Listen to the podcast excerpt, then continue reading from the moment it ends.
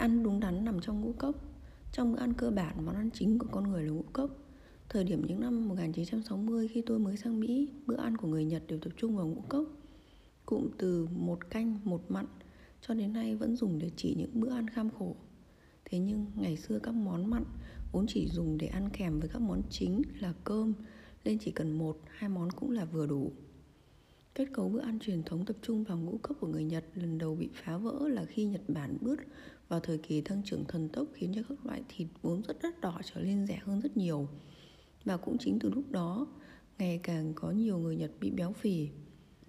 Và khi đối mặt với vấn đề béo phì thì con người lại tấn công ngay vào các món ăn chính, món cơm trong bữa ăn hàng ngày.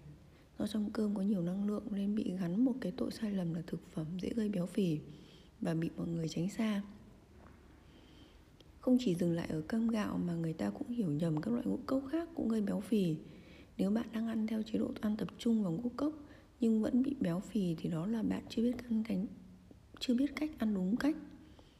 Cách ăn hợp lý nhất với con người chính là ngũ cốc chưa qua tinh chế. Nếu là gạo, bạn hãy chọn lại gạo lứt. Nếu là lúa mì, bạn hãy chọn lúa mì nguyên cám.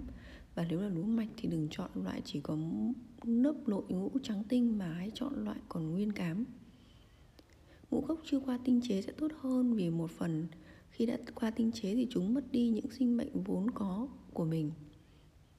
Ngũ cốc thực ra là hạt các loại thực vật, do đó nếu gieo hạt thóc hay hạt lúa mì xuống đất thì chúng sẽ nảy mầm và phát triển thành cây.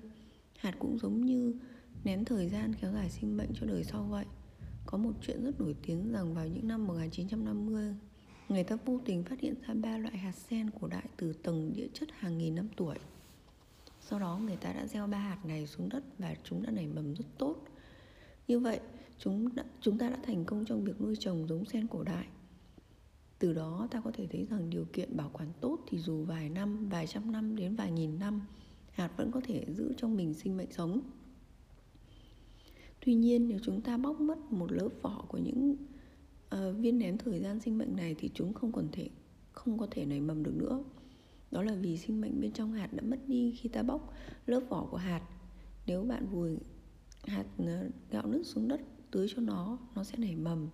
Nhưng nếu bạn làm như vậy với gạo tinh thì chúng chẳng thể nảy mầm được. Đây chính là ý nghĩa quan trọng khi tôi nói ngũ cốc chưa tinh chế vào món ăn chính. Tôi xin nói lại một lần nữa là để nuôi dưỡng sinh mệnh chỉ có sinh mệnh sống mà thôi. Trong các loại rau củ có chứa nhiều enzyme nhưng giá trị dinh dưỡng lại thay đổi và rất khó để đảm bảo chúng luôn tươi mới quanh năm. Trong khi đó, các loại ngũ cốc mặc dù thu hoạch một mùa xong có thể bảo quản nguyên vẹn trong suốt một thời gian dài, nên đây có thể gọi là nguồn cung cấp khá ổn định. Từ khi các nền văn minh được hình thành việc con người trồng trọt các loại ngũ cốc, và lấy đó là thức ăn chính cho mình có ý nghĩa riêng của nó. Nguyên nhân chính là vì hạt ngũ cốc có năng suất cao nhất trong các loại thực phẩm, đồng thời giúp con người có thể thu, hấp thu sinh mệnh một cách ổn định nhất. Nền dinh dưỡng học hiện đại ngày nay cho rằng trong các loại ngũ cốc được coi là thức ăn chính như gạo, lúa mì bị thiếu hụt các ăn amino acid thiết yếu nên bắt buộc phải hấp thu bổ sung qua thịt và các thực phẩm từ sữa. Tuy nhiên, nếu chỉ để hấp thu các amino acid thiết yếu thì chúng ta cũng không nhất thiết phải hấp thu qua protein động vật. Chỉ cần thông qua các nhóm gạo ừ, chỉ cần thông qua các món chính là gạo với người Nhật hay lúa mì với người phương Tây kết hợp với các loại ngũ cốc khác có thể hấp thu đầy đủ amino acid thiết yếu cho cơ thể. Điều cơ bản trong ăn uống chính là hấp thu sinh mệnh. Chính vì vậy, chúng ta cần phải thiết lập chế độ ăn uống tập trung vào món chính là ngũ cốc như gạo, lúa mì và các hạt khác như hạt kê, broso, kê Nhật Bản, lúa mạch, diêm mạch, vân vân. Lựa chọn hạt ngũ cốc chưa tinh chế hay ngũ cốc nguyên hạt. Thành phần chủ yếu của ngũ cốc chính là carbon hydrate, nguồn chứa năng lượng dồi dào thế nhưng trong ngũ cốc lại không chỉ chứa một mình carbon hydrate mà còn chứa rất nhiều dinh dưỡng khác cần thiết cho con người như chất xơ, vitamin, khoáng chất, canxi, protein, chất béo. Tất nhiên là các hạt ngũ cốc này cũng rất là giàu enzyme, nguồn sinh mệnh quan trọng. Tuy nhiên, đây là trường hợp hạt ngũ cốc còn trong trạng thái tự nhiên mà thôi. Các loại hạt đã qua tinh chế và mất đi khả năng nảy mầm thì hoàn toàn không có khả năng nuôi dưỡng sinh mệnh của con người. Chúng ta hãy cùng nhìn vào các điểm khác biệt giữa gạo nứt, gạo chưa qua tinh chế và gạo trắng. Gạo đã qua tinh chế. Gạo nứt là gạo chỉ bỏ lớp vỏ trấu bên ngoài trong khi gạo trắng đã loại bỏ cả vỏ trấu vỏ cám lẫn lớp mầm hay nói cách khác trong gạo hạt trắng chỉ còn lại phần nội nhũ kho dự trữ các chất dinh dưỡng dành cho quá trình nảy mầm và phát triển có lẽ bạn sẽ nghĩ rằng nếu như vẫn còn chừa lại phần dưỡng chất cần thiết cho sự phát triển là đủ rồi, thì thực sự sai lầm bởi phần nội nhũ này nó giống như chất béo trong cơ thể của chúng ta vậy mặc dù nó chứa rất là nhiều năng lượng tiềm tàng, nhưng để chuyển hóa số năng lượng này cần đến các coenzyme là các vitamin khoáng chất để hỗ trợ hoạt động của các enzyme và trong phần nội ngũ này lại không chứa đầy đủ các coenzyme cần thiết đó. Khi so sánh gạo nứt và gạo trắng, ta thấy mặc dù gạo nứt có ít calo hơn nhưng bù lại nó lại chứa nhiều dinh dưỡng khác. Một hạt gạo nguyên vẹn có chứa 95% là vitamin và khoáng chất, tập trung chủ yếu vào lớp vỏ cán ngoài cùng và lớp mầm. Chính vì thế nếu như lấy các loại gạo hạt trắng qua tinh chế làm thức ăn chính thì sẽ dẫn đến sự thiếu hụt coenzyme chất không thể thiếu cho hoạt động của enzyme. Ngoài ra gạo trắng không chỉ thiếu hụt về thành phần dinh dưỡng mà còn nhanh bị tiêu hóa hấp thu khiến lượng đường và chỉ số mỡ trung tính trong máu sẽ bị tăng lên, làm gia tăng nguy cơ mắc các bệnh như tiểu đường. Những người bị bệnh tiểu đường hay các bác sĩ chỉ dẫn là hạn chế ăn cơm vì thực ra cơm họ ăn là gạo trắng.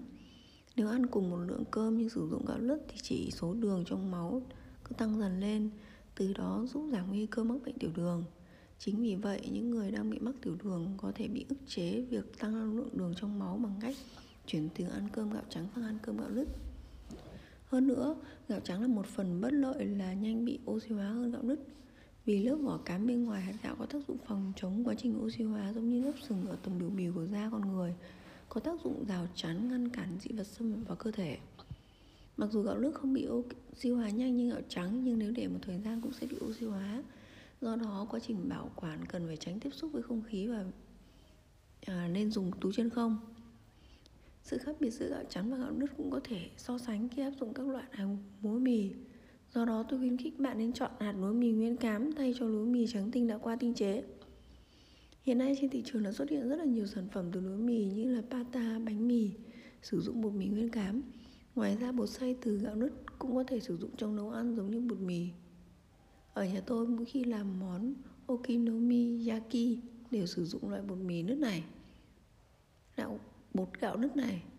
Ăn bột gạo nước này do lo lâu hơn, bột mì và cũng ngon miệng hơn. Tuy nhiên, dù là bột lúa mì nguyên cám hay là bột gạo nứt, khi đã xay thành bột thì rất dễ bị oxy hóa, nên tốt nhất là sử dụng những bột mới làm. Khi đã mở bao bì thì nên nhanh chóng sử dụng hết. Gần đây, các loại thực phẩm tự nhiên đã trở thành trào lưu mới trong xã hội. Ngày nay có rất nhiều thực phẩm sử dụng nguyên liệu từ ngũ cốc tốt chưa qua tinh chế như là mì spaghetti dùng lúa mì nguyên cám, mì udon gạo nứt, cháo gạo nứt, bánh mocha gạo nứt, bánh mì dùng lúa mì nguyên cám, bánh mì dùng các loại hạt ngũ cốc vân vân. Ngoài ra còn có một loại nữa là bột yến mạch. Hiện có rất nhiều người chưa quen với loại à, này nhưng cũng có loại ngũ cốc chưa tinh chế rất tốt cho cơ thể. Bột yến mạch được làm từ hạt yến mạch sau khi được tách vỏ chấu sẽ được hấp lên nhiều vụn và sau đó sẽ khô. Đặc chính lớn nhất của bột ờ, yến mạch là chứa chất xơ nhiều gấp 3 lần gạo đứt Ngoài ra còn chứa chất axit, canxi, protein, vitamin vân vân. Với những người chưa quen với sản phẩm bột yến mạch, có lẽ người ta dùng bột yến mạch để nấu với sữa.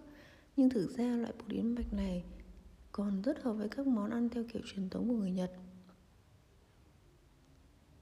Theo cảm nhận của người Nhật thì món bột yến mạch này ăn như cháo cũng không sai. Bạn có thể chế biến thành nhiều món như nấu cháo yến mạch bằng nước nóng, sau đó ăn cùng mơm muối hay dưa muối, hoặc bạn cũng có thể cho vào canh miso cũng được. Như vậy nếu biết kết hợp nhiều thứ một cách hợp lý thì việc biến ngũ cốc chưa tinh chế thành món ăn cũng không thực sự khó khăn như bạn nghĩ. Nấu cơm gạo nứt dễ hơn bạn tưởng. Thực ra có rất nhiều người biết ăn gạo nứt tốt hơn gạo trắng, thế nhưng họ vẫn nấu gạo trắng không phải vì gạo nứt à, và lý do là gạo cứng không có bộ dính nên ăn không ngon. Đúng là nếu như cứ mà nấu gạo nứt theo cách bình thường thì gạo không dẻo không dính bằng hạt gạo trắng. Tuy nhiên chỉ cần bạn bỏ một chút công sức ra là có thể khắc phục được vấn đề này. Muốn nấu thử cơm gạo nứt được dẻo như gạo trắng bạn hãy nấu gạo nứt cùng các loại ngũ cốc khác như vậy cơm sẽ ngon hơn.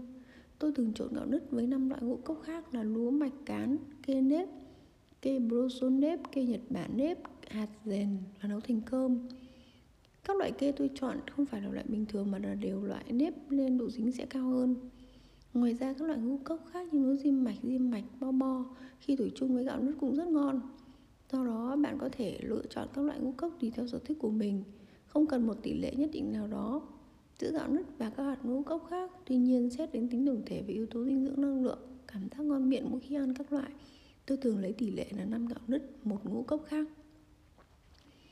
như vậy nếu bạn lấy 3 bơ gạo nứt thì loại ngũ cốc khác sẽ từ 5 đến 7 thìa canh. Mỗi lần nấu cơm, cần mấy loại ngũ cốc liền nên việc ngâm, cơm đo đong đếm cũng phức tạp. Ở nhà tôi thường trộn các loại ngũ cốc với nhau, sau đó bỏ trong một túi kín. Khi nào cần dùng thì lấy thìa xúc hỗn hợp, các hạt đã trộn là được. Trước đây người ta vẫn cho rằng nếu không có nồi áp suất thì không thể nấu cơm gạo nứt ngon. Nhưng gần đây các nhà sản xuất đã cho ra một nồi cơm đựng bình thường, có kèm chức năng nấu cơm gạo nứt thế nên chúng ta hoàn toàn có thể nấu một nồi cơm gạo nứt ngon với các nồi cơm thông thường này. Tôi xin phép được giới thiệu với các bạn về quy trình nấu gạo nứt. Thứ nhất vo gạo nứt. Cho gạo nứt vào các loại ngũ cốc thì thuộc vào trong nồi, nhẹ nhàng vo 1 đến 2 lần nước và không cần trà sát quá mạnh như gạo trắng. Nếu sát gạo mạnh có thể làm mất mất lớp mần quý giá, do đó chỉ cần vo nhẹ để tẩy bụi bẩn bám trên gạo. Thứ hai, ngâm gạo trong nước tốt các nồi cơm điện có chức năng nấu gạo nứt cũng được thiết kế là thêm vạch đo dung tích nước phù hợp với gạo nứt. Tuy nhiên, bạn nên cho nhiều hơn tỷ lệ tiêu chuẩn này một chút, sau đó ngâm gạo nứt trong ờ, nước tốt từ 30 phút đến 2 tiếng. Thứ ba là cho thêm muối biển khi nấu.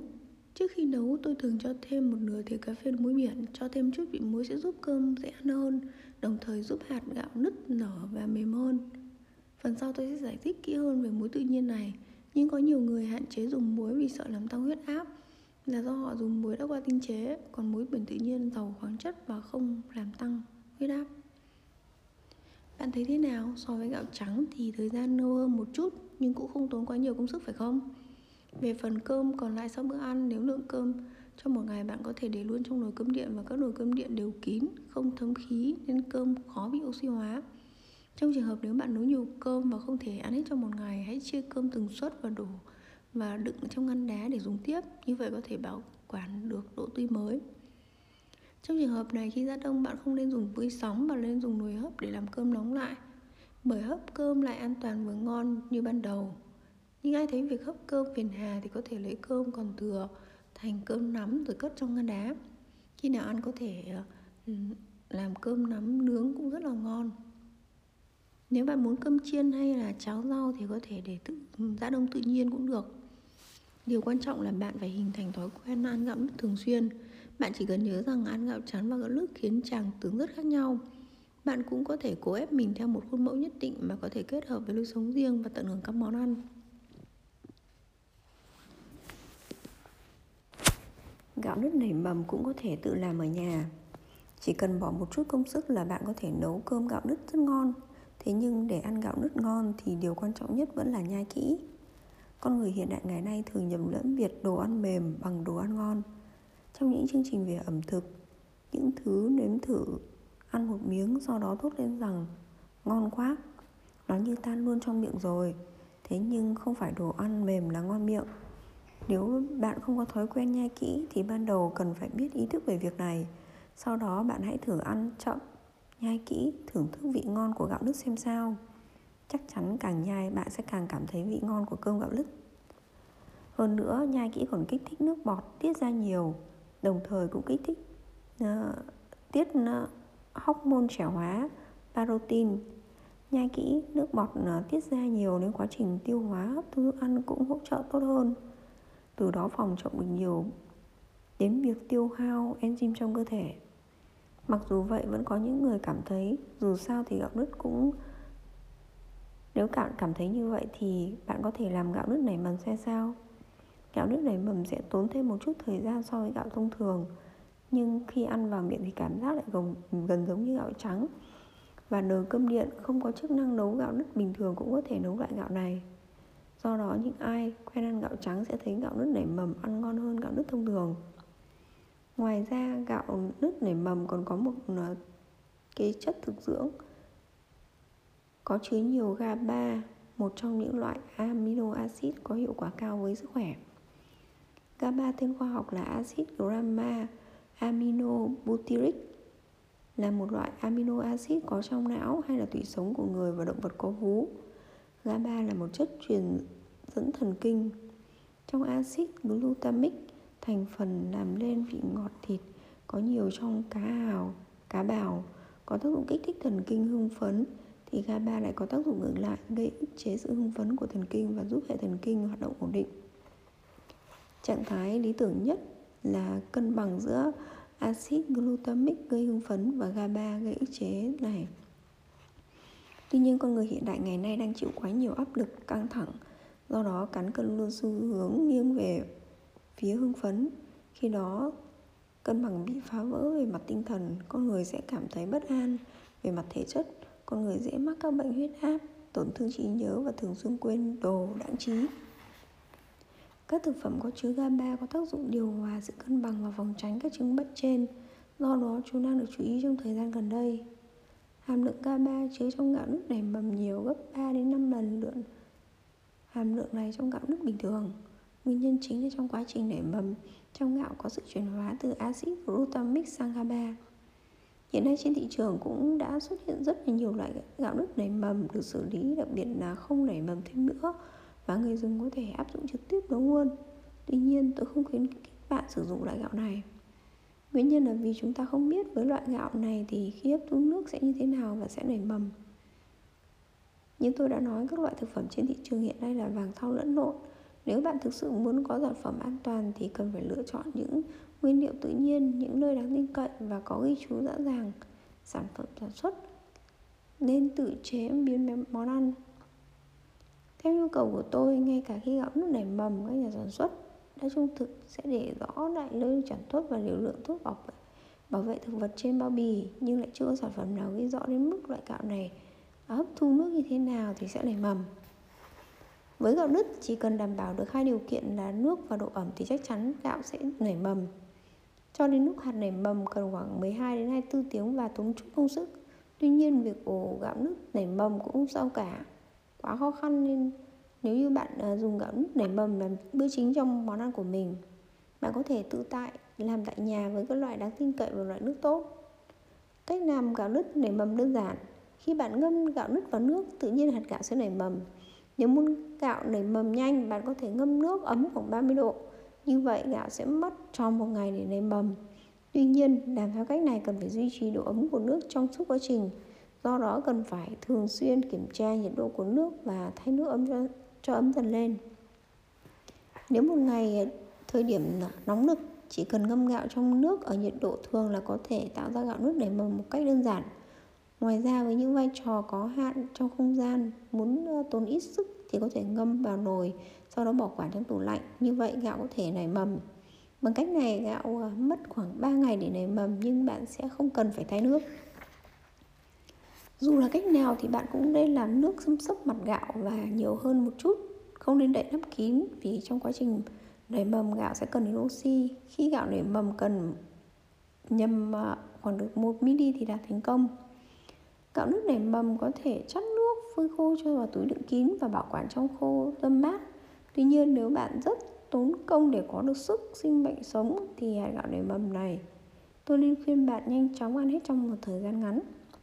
Ngoài ra cũng nhiều người trộn gạo nước nảy mầm với gạo trắng vào nấu chung Tuy nhiên tôi không khuyến khích các bạn làm như vậy Mặc dù gạo nước nảy mầm có thể nấu giống như gạo trắng Nhưng đôi khi gạo nước nảy mầm với gạo trắng có thể hai loại gạo sẽ phân bố không đều ảnh hưởng đến cảm nhận của sau khi ăn. Trong trường hợp da gạo, trong trường hợp ăn gạo nước để mầm, bạn có thể ăn gạo nước ờ, để mầm không hoặc nếu thì trộn cùng với cả gạo trắng mà nên trộn với các loại ngũ cốc khác, không nên trộn với gạo trắng mà nên trộn với các loại ngũ cốc khác. Lý do ăn sống thực phẩm tươi mới là tốt. Bản chất của thực phẩm là sinh mệnh sống và là nơi có sự sống nhất định có enzyme. Dinh dưỡng học hiện đại ngày nay tính toán lượng thức ăn hấp thu cần thiết dựa trên yếu tố dinh dưỡng và lượng calo có trong thực phẩm. Tuy nhiên, tôi cho rằng thứ mà sinh vật cần ở bữa ăn không phải là calo mà là enzyme, nguồn gốc của sinh mệnh.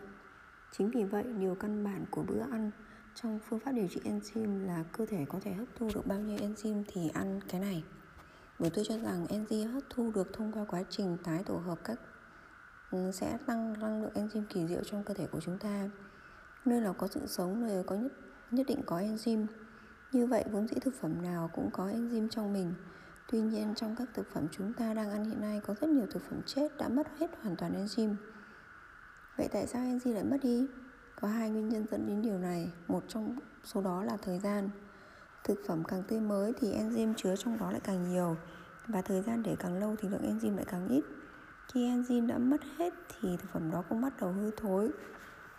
Ờ, không duy trì được sinh mệnh của con người và còn trở lên làm độc tố ảnh hưởng đến sức khỏe. Một nguyên nhân nữa lấy đi enzyme trong thực phẩm chính là nhiệt. Chúng ta sử dụng rất nhiều phương pháp khác nhau để tăng nhiệt độ cho thực phẩm như là nướng nấu hấp xào rán. Tuy nhiên quá trình gia nhiệt này lại là nguyên nhân lớn phá hủy enzyme trong thực phẩm. Cấu trúc enzyme bắt đầu bị phá vỡ ở nhiệt độ 48 độ, nhiệt độ càng cao thì tốc độ phá hủy lại càng mau. Và khi nhiệt độ lên đến 115 độ thì enzyme sẽ bị phá hủy hoàn toàn. Như vậy có thể thấy, để có được hấp thu nhiều enzyme nhất thì phương pháp hiệu quả nhất chính là ăn sống các loại nguyên liệu tươi mới. Trong số các loại sinh vật trên trái đất này chỉ có con người mới ra nhiệt cho thực phẩm rồi ăn, tất cả các loại sinh vật khác đều ăn sống cả. Có thể sẽ có người cảm thấy thật tàn nhẫn khi thấy các loài động vật hoang dã ăn tươi nuốt sống các loài động vật khác Nhưng thực ra đây mới chính là cách ăn tôn trọng sinh mệnh Con mồi nhất giúp tận dụng được sinh mệnh của con mồi một cách tối đa dù là rau củ quả hay thịt cá sống, thực phẩm tươi mới, thực phẩm à, tốt nhất đó là hấp thu enzyme. Ngay cả những thực phẩm động vật cần khống chế số lượng hấp thu nếu thực phẩm tươi sống cũng chứa nhiều enzyme nên khi ăn hạn chế được việc tiêu hóa enzyme hơn là thức ăn đã ra nhiệt. Cùng với một loại thực phẩm như là sashimi có rất nhiều enzyme hơn là cá nướng sau đó là rau sống có nhiều enzyme hơn là rau nấu một lợi ích nữa của việc ăn sống chính là cơ thể có thể hấp thu các vitamin tan trong nước kém bền nhiệt.